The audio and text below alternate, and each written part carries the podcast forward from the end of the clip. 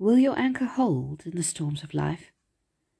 When the clouds unfold their wings of strife, when the strong tide lift, the cables strain, will your anchor shift or firm remain?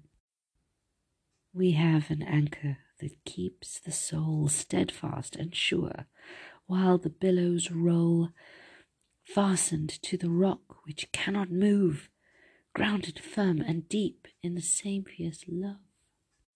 It is safely moored, twill the storm withstand, for 'tis well secured by the Saviour's hand, and the cables passed from his heart to mine can defy the blast through strength divine. It will firmly hold in the straits of fear when the breakers have told the reef is near though the tempest rave and the wild winds blow.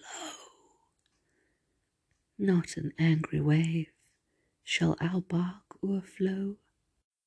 It will surely hold in the floods of death, when the waters cold chill our latest breath. On the rising tide it can never fail, while our hopes abide within the veil.